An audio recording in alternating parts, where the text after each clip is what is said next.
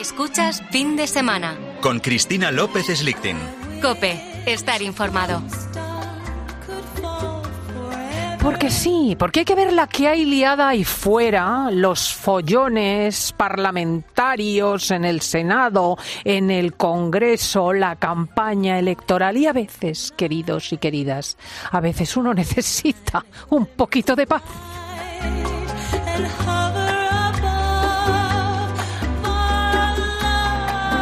Tantas cosas graves y tantas preocupaciones y tantos sustos se pueden afrontar también con un poquito de sentido común.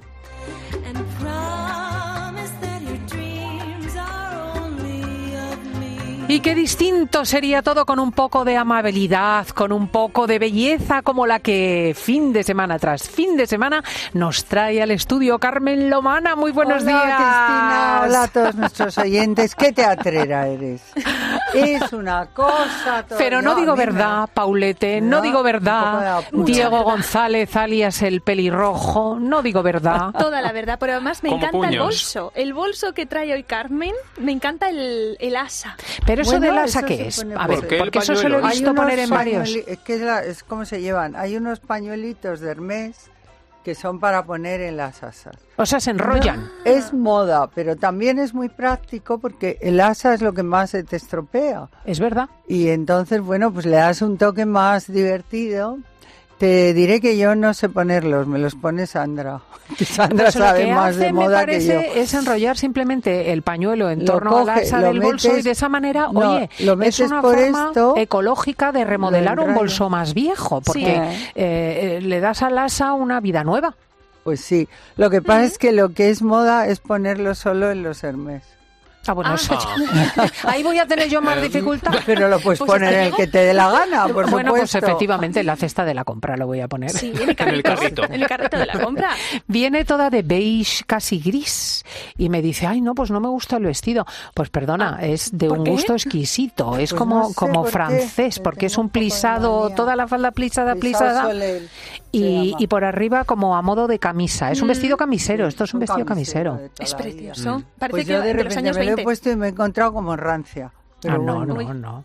Pero luego traes este pañuelo que, si no me equivoco, es tuyo, Sí, que es así de con colores, este cua- pañuelo, de cuadrados de colores y le da un toque así muy alegre. Bueno, pero incluso sin ello yo lo encuentro elegantísimo. Pues Eh, por nada, cierto, hablando de elegancia, de elegancia, hoy es un momento de citas elegantes en España, porque Sí, ¿por qué? hoy es la alfombra roja, que por cierto hoy no es roja, es Todos azul. a ver los Goya. Ah. Por los premios Claro. Goya, mirad lo que pregunta el oyente que está muy al día. Carmen, de cara a la gala de los Goya que se celebra esta semana, ¿qué esperas de los looks de los invitados? En tu opinión, ¿no crees que a veces los actores visten todos de diseñadores de fuera? Mira, Oh. eh, llevo toda una semana pensando, yo tengo que decir esto, tengo que decir algo, y justo me has hecho esta pregunta que me viene al pelo. Vamos a ver, estamos promocionando el cine español, ¿no? Mm. Entonces, ¿qué mejor escaparate, qué mejor mm, pasarela para promocionar a todos nuestros, nuestros diseñadores que tenemos en España, gente con un talento buenísima? Bueno, pues estas actrices, la mayoría, no todas, pero la mayoría, como en el fondo yo creo que son inseguras, prefieren ir con un Dior, con un Dolce, con un Valentino, con firmas extranjeras. Bueno, pues entonces, ante esa reacción nosotros tendríamos que decir, bueno, pues no vamos a ver cine español. Claro que no tienen la culpa los directores, pero creo que deberían no exigir, porque a mí no me gusta exigir nada, pero deberían pedirles, por favor, porque además los diseñadores españoles están totalmente dispuestos a hacerles maravillas y a su medida, porque los que le dejan, como parece que nos tienen un poco así, exceptuando a Penélope Cruz, que la viste Chanel, pues te dejan vestidos que ya ha llevado Jennifer eh, López. López, no sé, o sea, todas estas no son vestidos que han hecho para Sí, que ellas te ponen de segundas. que te ponen de segundas eh, un vestido que, bueno, les dan a elegir y prefieren eso. Ya ha habido diseñadores españoles que les han hecho vestidos maravillosos, que se lo han probado, que se lo han hecho con todo el cariño, y de repente han visto que aparecía en los Goya con otro vestido. Dice, pero bueno, el que le he hecho yo, el que he estado con... Pues eso les ha pasado muchas veces. Porque esto es una tú. decisión, es una decisión de ellas o, o De de, ellas. ellos. ¿De los actores? ¿De No, los actores yo creo, bueno, van mucho de Dolce Gabbana o van también, porque un hombre si lleva un traje normalmente pues se lo hace a medida, pero en fin, yo creo que los que más se nota es en las actrices. eh, No, pero lo que pregunta Diego es si es decisión de quién, que quién decide ¿Quién qué decide lleva en la alfombra No decide roja la nadie. protagonista de una película, por ejemplo, No esta decide noche. nadie, lo decide su estilista y la actriz o el actor. Pues es que es una, Claro. una- un llamamiento muy importante, porque imaginaos Claro lo que que, en términos de escenario internacional tiene la gala de esta noche de los Goya. Qué importante que una Penélope Cruz, que una Loles León, que una tal, eh, lleve un vestido hecho por uno de No, nuestros es que diseñadores. Es fundamental Claro. porque es eso, es la pasarela del cine español al mundo y de la moda también. Que realmente hay que reconocer que ahora, sobre todo los hombres, van mucho mejor vestidos, porque al principio era de morir, o sea, iban con jeans, camisetas, se creían muy cool o muy modernos o muy no sé qué, pero ahora ya se han dado cuenta que no pueden ir así, que es un respeto también. ¿Tienen que ir de smoking, por ejemplo? Pues eh, eh, smoking, la, sí, en realidad el código es black tie, pero hay muchos que... Que le pregunten ir- a Pablo Iglesias, que va al Congreso, iba al Congreso en mangas de camisa, pero la noche esta se ponía Se de smoking. Cierto. Es verdad. Sí. Pero luego el Pero smoking... también pueden llevar a lo mejor un, un traje negro bonito, ¿no? Con- Mm, y el color del camisa. smoking, porque luego siempre hay alguno que como que se atreve, Bueno, se el pone smoking rosa, puedes llevarlo en negro, pero puedes llevar ahora pues, en terciopelo de color verde o... con estampados. A mí no me gustan los estampados, pero Bueno, hay gente más creativa, Hay menos gente que creativa. sí, Hay le quien lleva smoking blanco. por ejemplo. también, pero También. es más como de verano, ¿no? Sí. Eh, hay que mencionar además, y yo quería mencionarlo con Carmen Lomana, que es enormemente aficionada al cine, la muerte de Carlos Saura. ¿eh? Hablaremos a lo Bueno, largo del programa varias veces director, de este director que ha muerto con mí me 91 encantaba. años, justamente cuando iba a recibir esta noche el eh, Goya a, a su carrera, ¿no? Eh. Iba a recibir el Goya de honor y acaba de estrenar un espectáculo teatral basado en García Lorca y tiene a su espalda pues Tiene títulos maravillas. como La caza, Cría cuervos, Elisa vida mía, Pipermin fraté. Pipermin frappé a mí me marcó, me marcó en mi adolescencia. Yo recuerdo que la vi y la protagonista era Geraldine Chaplin, que tuvo un amor con él. Bueno, muy fuerte. vivió con él creo que 10 Sí, años. eran pareja, eran pareja. Y, y esa película me encantó, me encantó. Era totalmente lo que yo quería en ese momento. Cuéntala, porque la gente no tiene por qué haber Claro. visto. Mira, Pero es que que no la No, no la recuerdo, no la recuerdo. Pero qué, qué O sea, te sé que tenía, pues me encantó cómo eh, el movimiento que había, cómo era ella, cómo iba vestida, cómo era la relación con Captaba la muy bien el movimiento, Y era maravilloso, o sea, era un ritmo, porque a mí el cine me ha gustado siempre, que me, no sé, me fascinó. He visto muchas películas de él, pero Pipermin Frappé me marcó mucho. Me dices cuál era el tema exactamente, no me acuerdo, porque han pasado muchísimos años. Espero que ahora se recupere en el cine español, en, en esos programas que hay, que además está Alaska, Cine de Mm, Barrio se verdad. llama, y espero que hagan pues toda una serie de Saura. Aquí hemos tenido directores, es- pero impresionantes. Buñuel, Buñuel ha marcado historia en el cine, y Berlanga. Cantos, y Berlanga. Hmm. Berlanga era otro genio, era un valenciano de estos con una imaginación, con un arte maravilloso. Pipermin Frappé es la historia de Julián y de Pablo. Estoy viendo aquí los resúmenes. Que Julián es un médico muy conservador, pero su amigo Pablo ha vuelto del extranjero con una mujer muy liberada. que era Geraldine Chaplin. Yo creo que eso me gustó, porque efectivamente era muy liberal, no tenía nada que ver cómo eran las mujeres de España en esa época, ni cómo se vestían, y apareció pues con una novia mm, ideal, estilosa, súper bien vestida, con una mente muy libre, sin ningún prejuicio. Pues ahora que me has dado el pie, efectivamente, eso es lo que me Julián gusta entonces eh, siente una gran atracción hacia esta mujer de su amigo hasta el punto de que convierte a su propia enfermera en una réplica exacta de la otra.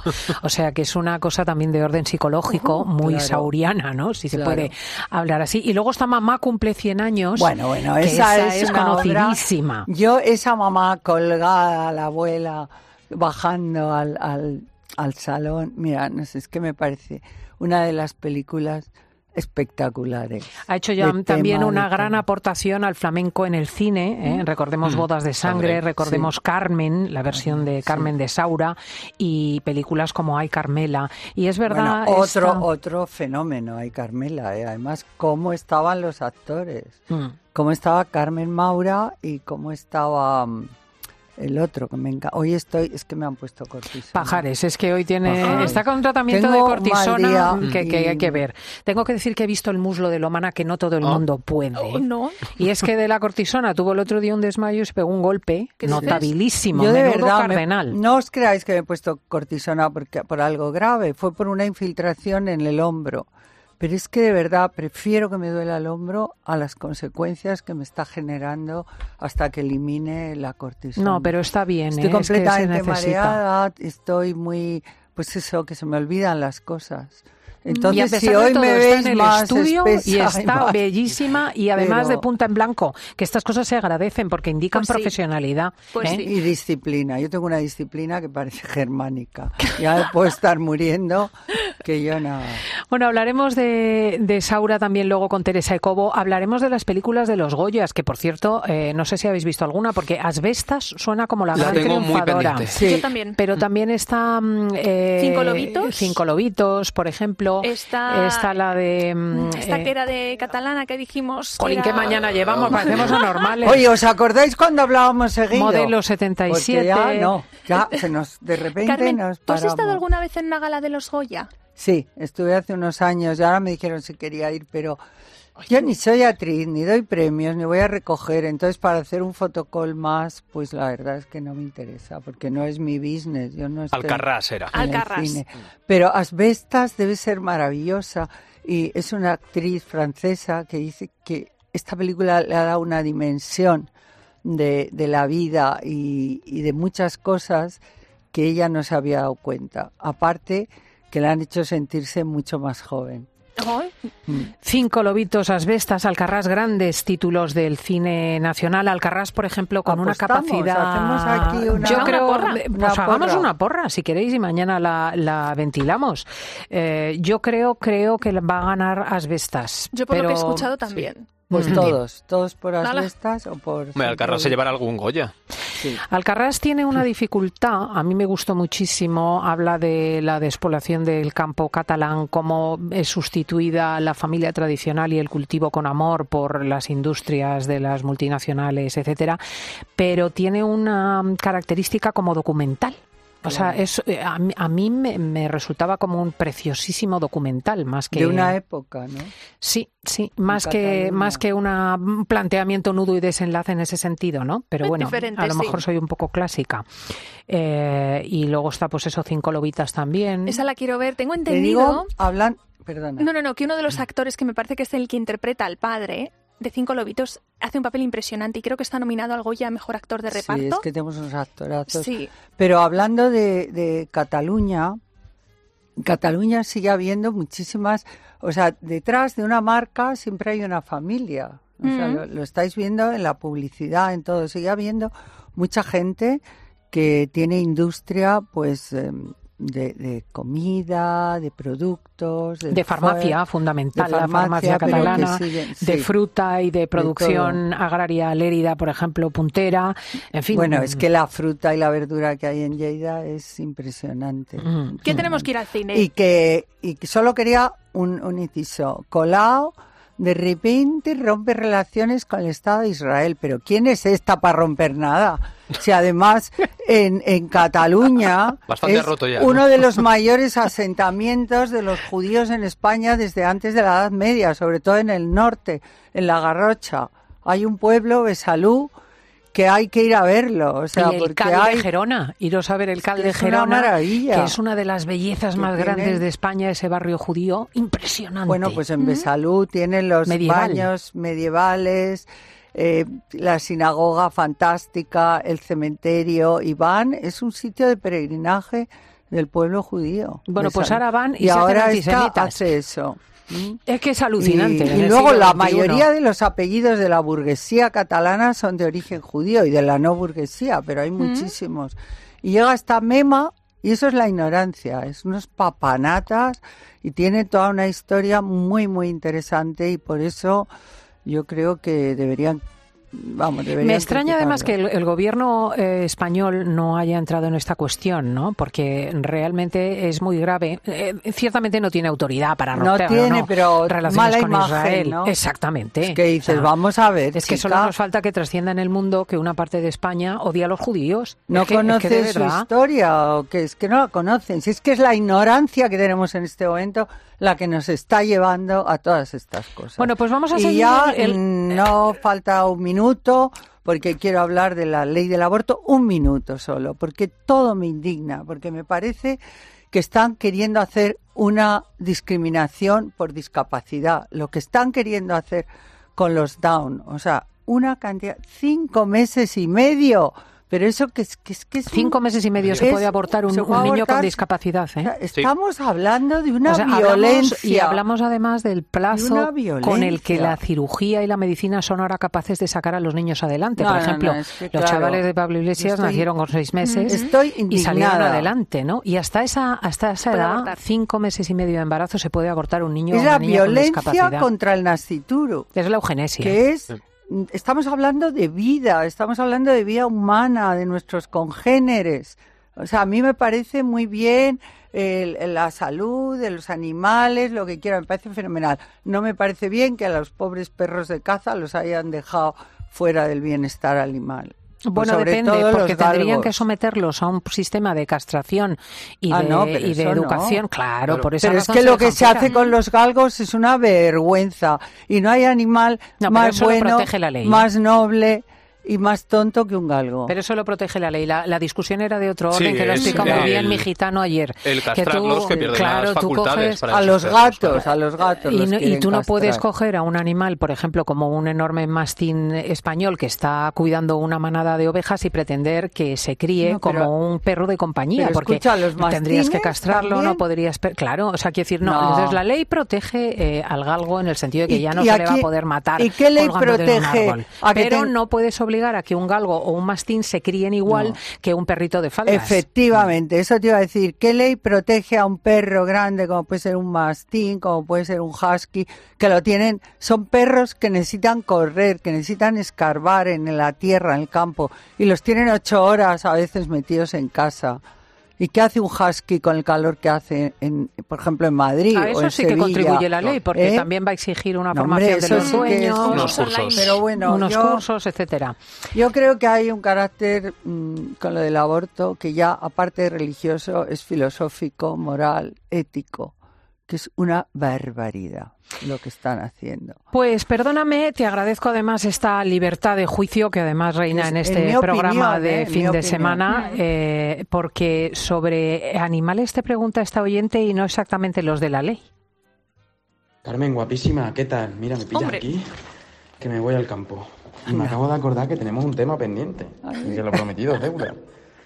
Aquí va la segunda parte del juego de animales y famosos, ¿vale? Me encanta. ¿Con qué animal identificas a estas mujeres? Isabel Preisler, Yolanda Díaz y Rosy de Palma. Un beso, Toma ya. El otro día le preguntaba por políticos e identificación con animales y ahora va por mujeres. ¡Ay, con la cabeza Sí. que tengo hoy! Rosy de No Palma. sé. ¿Qué animal puede ser Rosy de Palma? Kobe. Pues no, yo un galgo.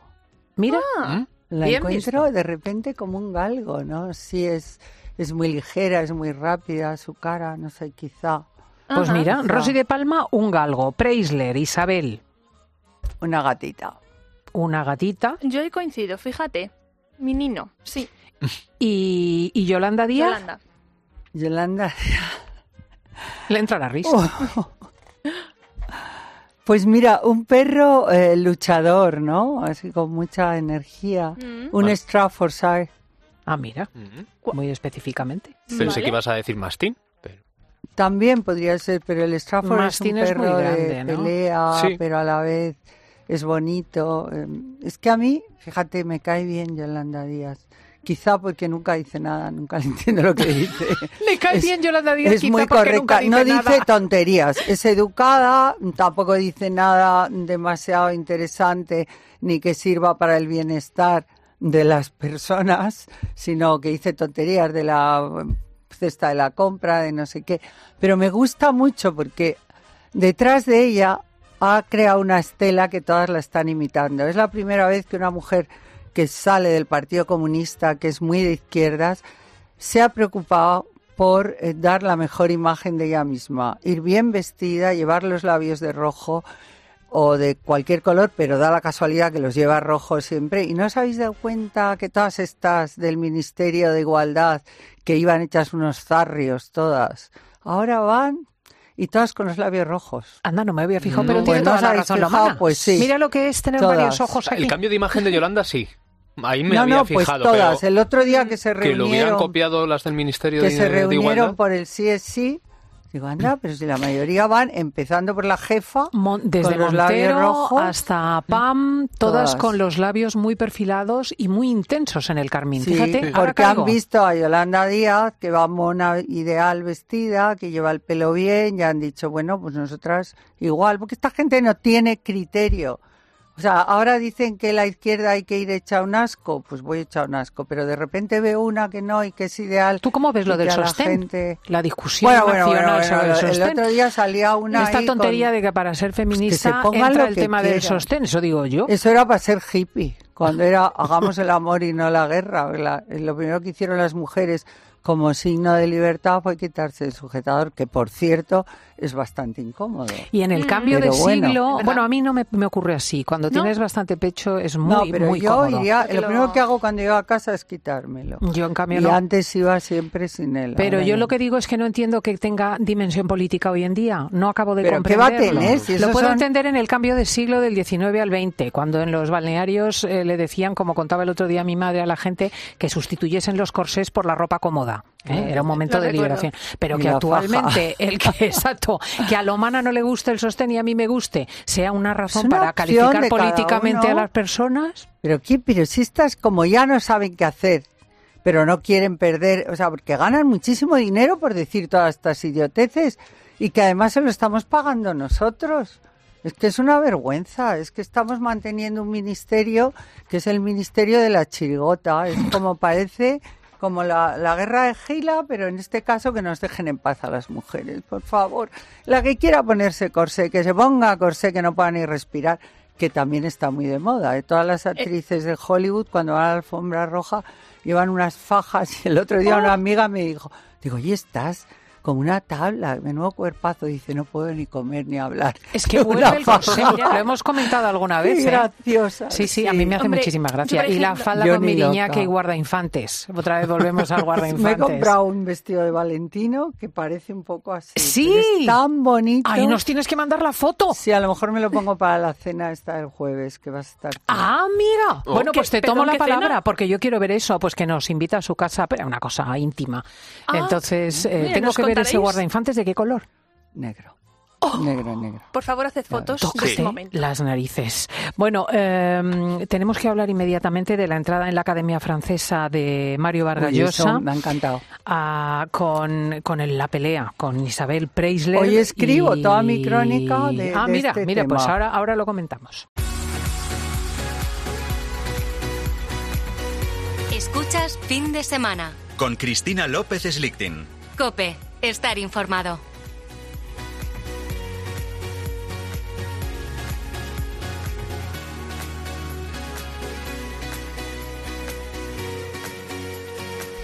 Bueno, bueno, bueno, bueno, bueno. La ¿Cómo noticia cultural es ciertamente la muerte de Carlos Saura. Ayer falleció el enorme director con 91 años. Hoy iba a recibir eh, su premio Goya o toda una carrera. La atención está puesta en los premios, pero a toro pasado la noticia de esta semana ha sido el ingreso de Vargas Llosa como escritor en castellano en la Academia Francesa. Indudablemente un gran honor que Una maravilla, ¿no? Mm, ha estado don Juan Carlos eh, acompañando Sí, este ingreso. Mm, Y, pero a mí me parece que tenemos que estar todos tan contentos y tan orgullosos de que, sabiendo el chauvinismo enorme que tienen los franceses, en lo que cuidan su lengua, que se haya admitido a alguien de lengua española, de Mm. lengua castellana, que es el segundo idioma del mundo más hablado. Pero aparte de esto, que no sé, a mí me parece un orgullo enorme porque se han saltado todas las normas. Bueno, aparte es que Vargas Llosa es español, tiene nacionalidad. Sí. Recordemos que cuando Y- obtuvo el premio Nobel recibió por parte de don Juan Carlos Ira Corona de España Y un el título. gobierno español, eh, exacto, título. la nacionalidad española y eh, eh, se le reconoció Pero- con un título como se hizo en su momento el CL, etcétera, y que además se hace habitualmente, por ejemplo, la corona Sí. británica con y rockeros, lo que es con maravilla etcétera. es que sea peruano.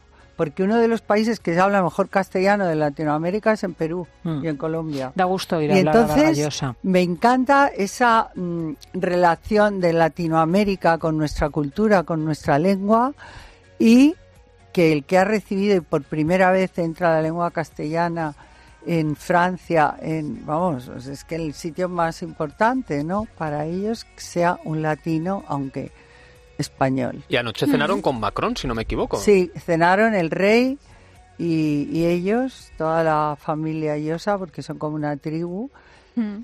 que a mí me parece increíble. Bueno, hay una anécdota Yo no muy sé si ha ido alguien del. Ministerio de Cultura, del ministro Álvarez, porque Supongo que habrá ido, porque ¿no? espero, porque la visita de don Juan Carlos, el acompañarlo, pues son íntimos amigos don Juan Carlos y, y Mario Vargas Llosa, y de hecho tienen anécdotas deliciosas. Por ejemplo, Sí. cuando, cuando le conceden la nacionalidad española a, a Vargas Llosa, lo llama el rey y le dice, amigo, dice, ya eres español y por tanto súbdito mío. Y se despiporran los dos, ¿no? Claro. Entonces, Y- eh, Y, es muy bonito que la haya invitado porque es, es hacerle un homenaje también a don Juan Carlos, ¿no? Un poco de cariño, ya que en su país, en este país tan cainita, se le ha tratado mal. Y, ay, no sé. Bueno, ha la- dicho, ha dicho entre otras cosas Mario volver Vargas Llosa pronto. con muchísimo Y la eh, presidenta de la academia. que buena ¿eh? parte de las libertades de las que gozamos tienen que ver con esa transición Sí. y con el trabajo de don Juan Carlos en aquellos años, porque parece que porque los pecados de ahora borran las virtudes de antaño, es que no hay manera de- Efectivamente, de, de- pero eso lo ha dicho la presidenta también de la academia. Y ha dicho, todo lo demás son cosas sin importancia, cosas, bueno, como lo de la novia, las novias, los... Porque hay que tener muy claro que don Juan Carlos no ha robado a los españoles, ha cobrado comisiones, que eso lo hace, lo hacía todo el mundo. Que no está bien en un rey, vale, pero no se ha llevado, no se lo ha llevado calentito de- del patrimonio ni de nuestros impuestos.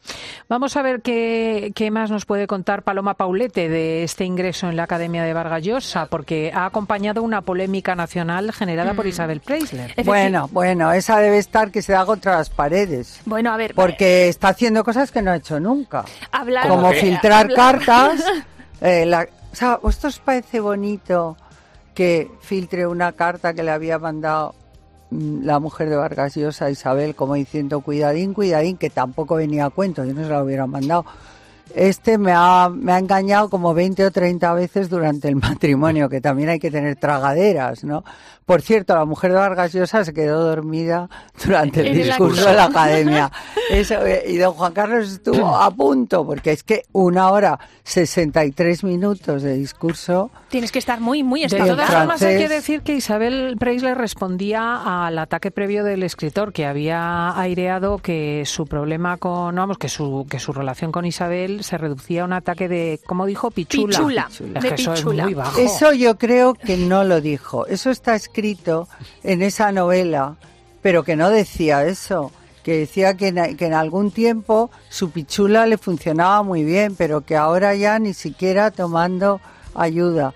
Pero no se refería a Isabel, se refería en general, eran las Bueno, ella ha, reflexiones. dicho, ella ha dicho en Ola que él, a, pro- a posteriori de haber escrito Los vientos, le añadió un capítulo. Y que el capítulo, casualmente, era aquel en el que abundaba en un- la familia, donde se, se estimaba mucho la teología y la gastronomía, y, y donde él mencionaba este tema de la Pues ese capítulo no lo he leído yo, porque yo lo leí hace, mu- hace bastante tiempo. Vamos a Y desde luego, no, eso no lo he leído, ni que le tapase y le diera un besito por la noche como si fuera un bebé.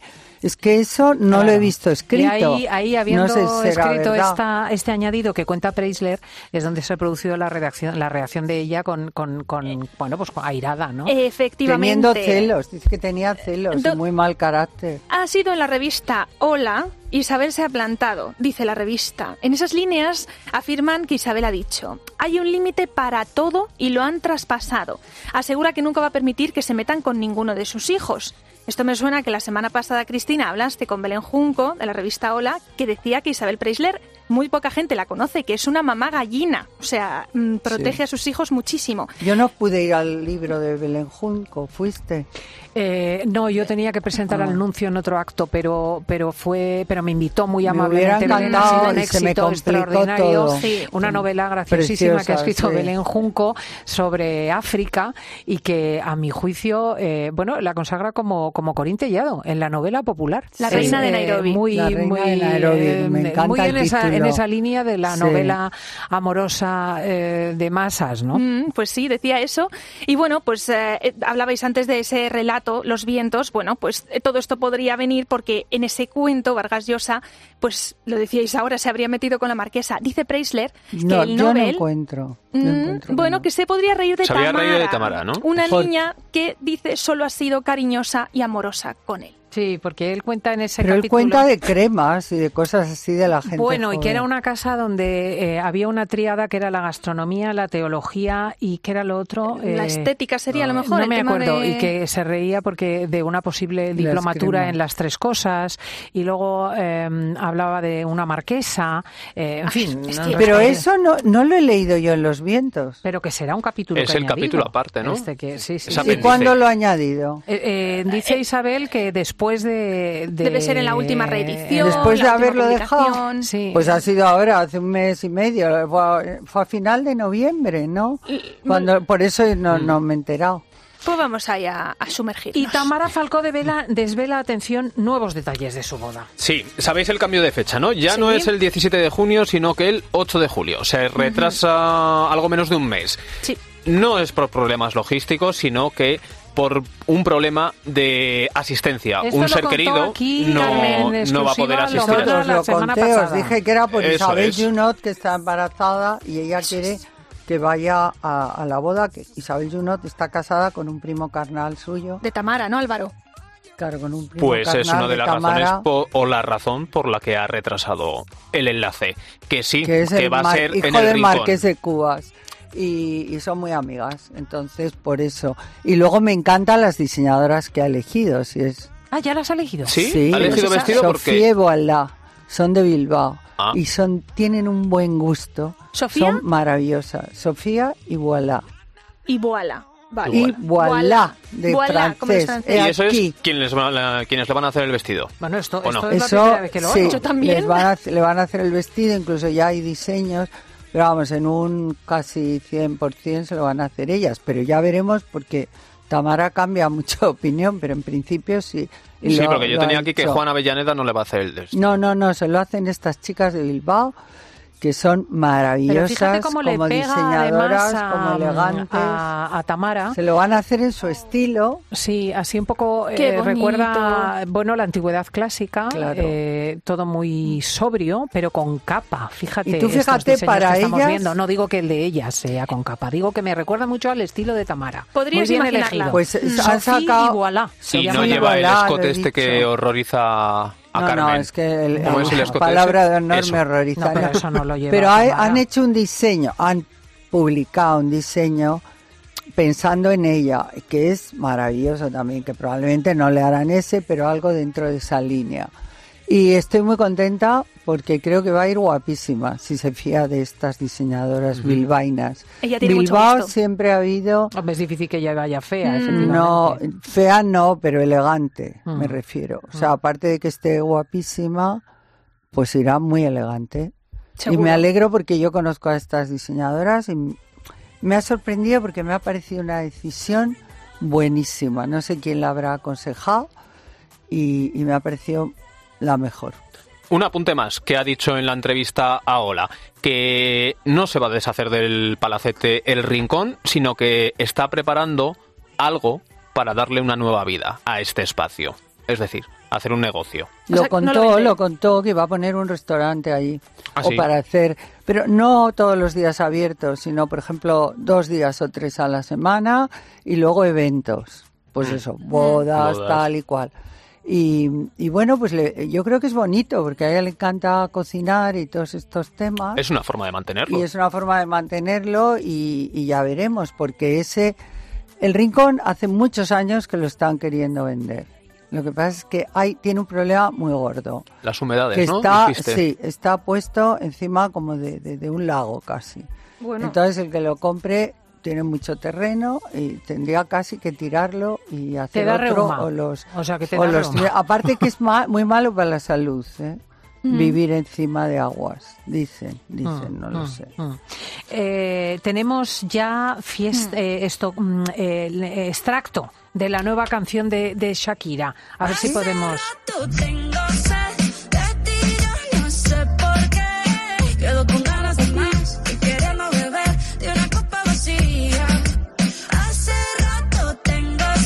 Bueno, bueno. Esto es lo que se ha Esto va ¿eh? dedicado a un nuevo amor, mm, bueno, ahí está ¿Sí? el debate, Carmen. seguro. Ahí Ah, está- esta es la frase que se ha filtrado. Seguro. ¿No era otro puyazo? Eh, No, el puyazo en el sentido de que se pueda poner celoso, de que diga, mira qué rápido se ha consolado y tiene ganas y sed de amor y tal. Eso no se lo puede decir a Piqué.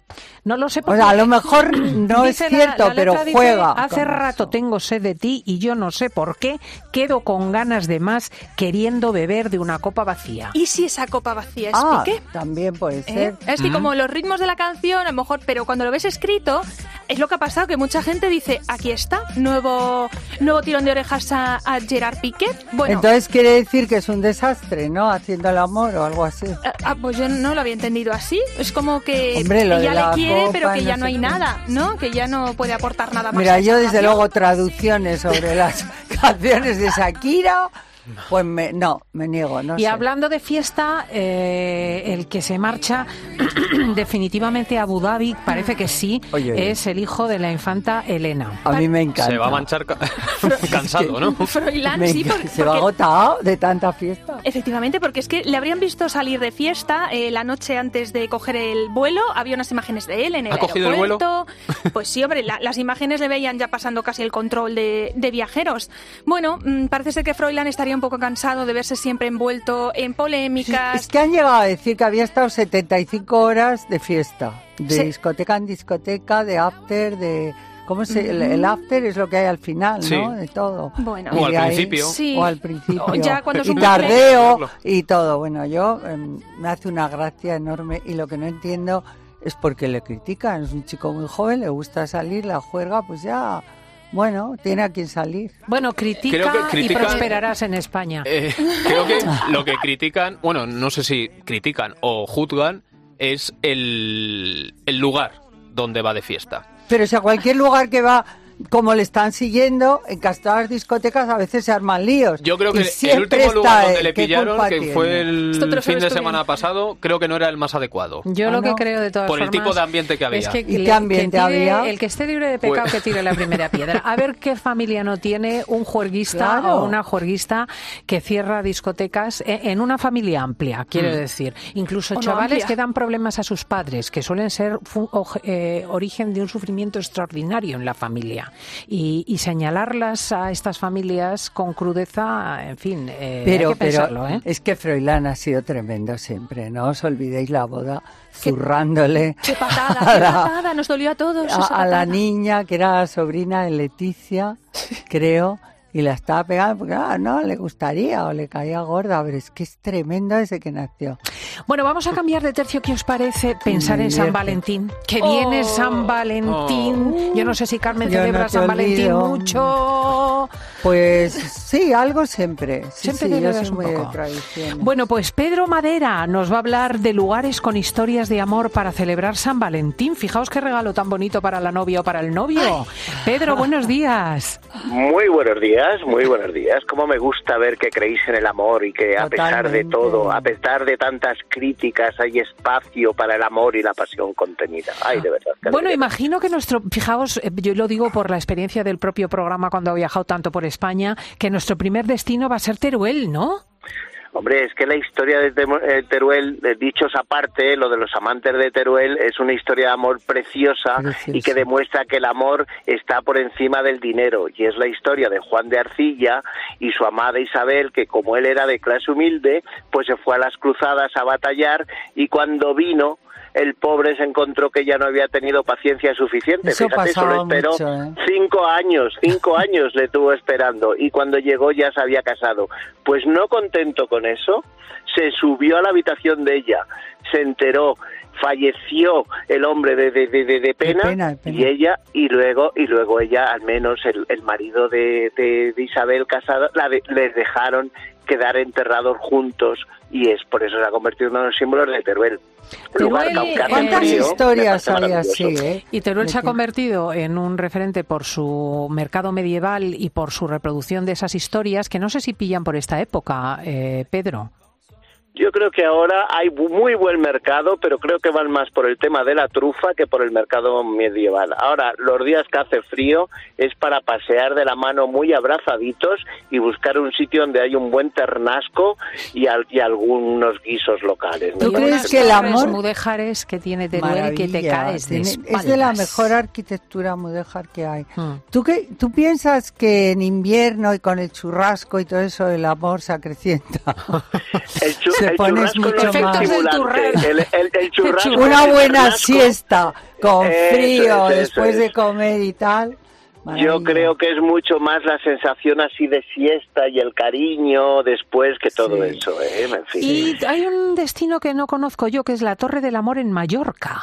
Bueno, eso es una historia para que veáis que el amor en todos los sitios hay problemas, eh, incluso en la comunidad judía, en la calle, en la Torre del Amor es una calle maravillosa y era por la rivalidad de dos de dos familias judías donde un rico eh, con una mujer muy guapa y muy bella, pues parecía que tenía ciertos celos de la familia rival que tenía otra familia, que tenía un jovencito, pues que parecía que hacía guiños y carantoñas a su esposa. ¿Qué se construyó el jovencito? Una torre muy alta para desde ahí ver el patio y la casa de la, de la otra familia. Y el casado dijo, ay, ay, ay, aquí me pueden empezar a mí los problemas, promovió que le bajaran la torre, que destruyeran la torre para evitar que pudieran ver a su mujer. La verdad que, que la, la- el tema de urbanismo ¿no? ya traía problemas Barroca aquella época y le bajaron creo que fueron dos palmos y medio porque así ya no se visualizaba la Tenía casa. un una observatorio. un observatorio. Oye, ¿y tú y me parece una historia buenísima para Ideal. conocer el barrio judío de Qué Mallorca, bonito que me es. parece una zona muy interesante y muy divertida para hacer Y una muy. Los romántica, chuecas, que es de lo que queremos hoy hablar, ¿no? judíos, Eh, los judíos antes de irnos, un destino en Andalucía y otro en el extranjero relacionado con eh, San Valentín.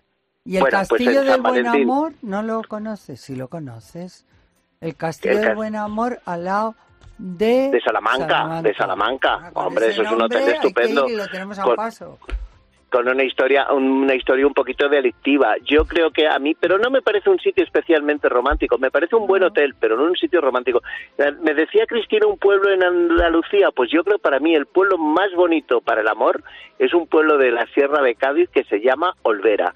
Esa mezcla de arquitectura barroca, de casas blancas, de paisajes, de un clima maravilloso en esta época, pues me parece una opción estupenda.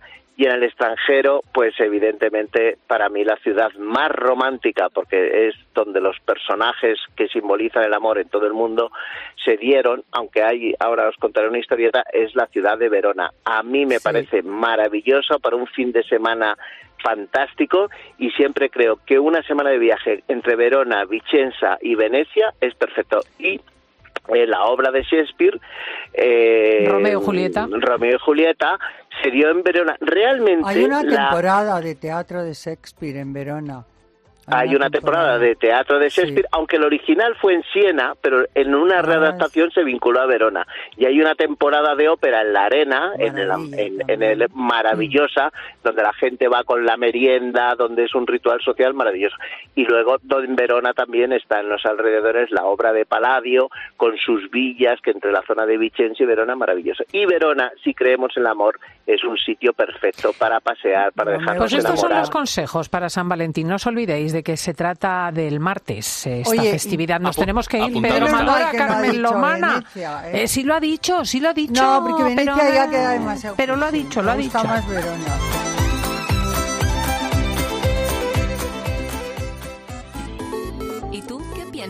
Escribe a Cristina López Slichting en Twitter en arroba fin de semana cope, en nuestro muro de Facebook Cristina Fin de Semana o mándanos un mensaje de voz al 666 55 40 00.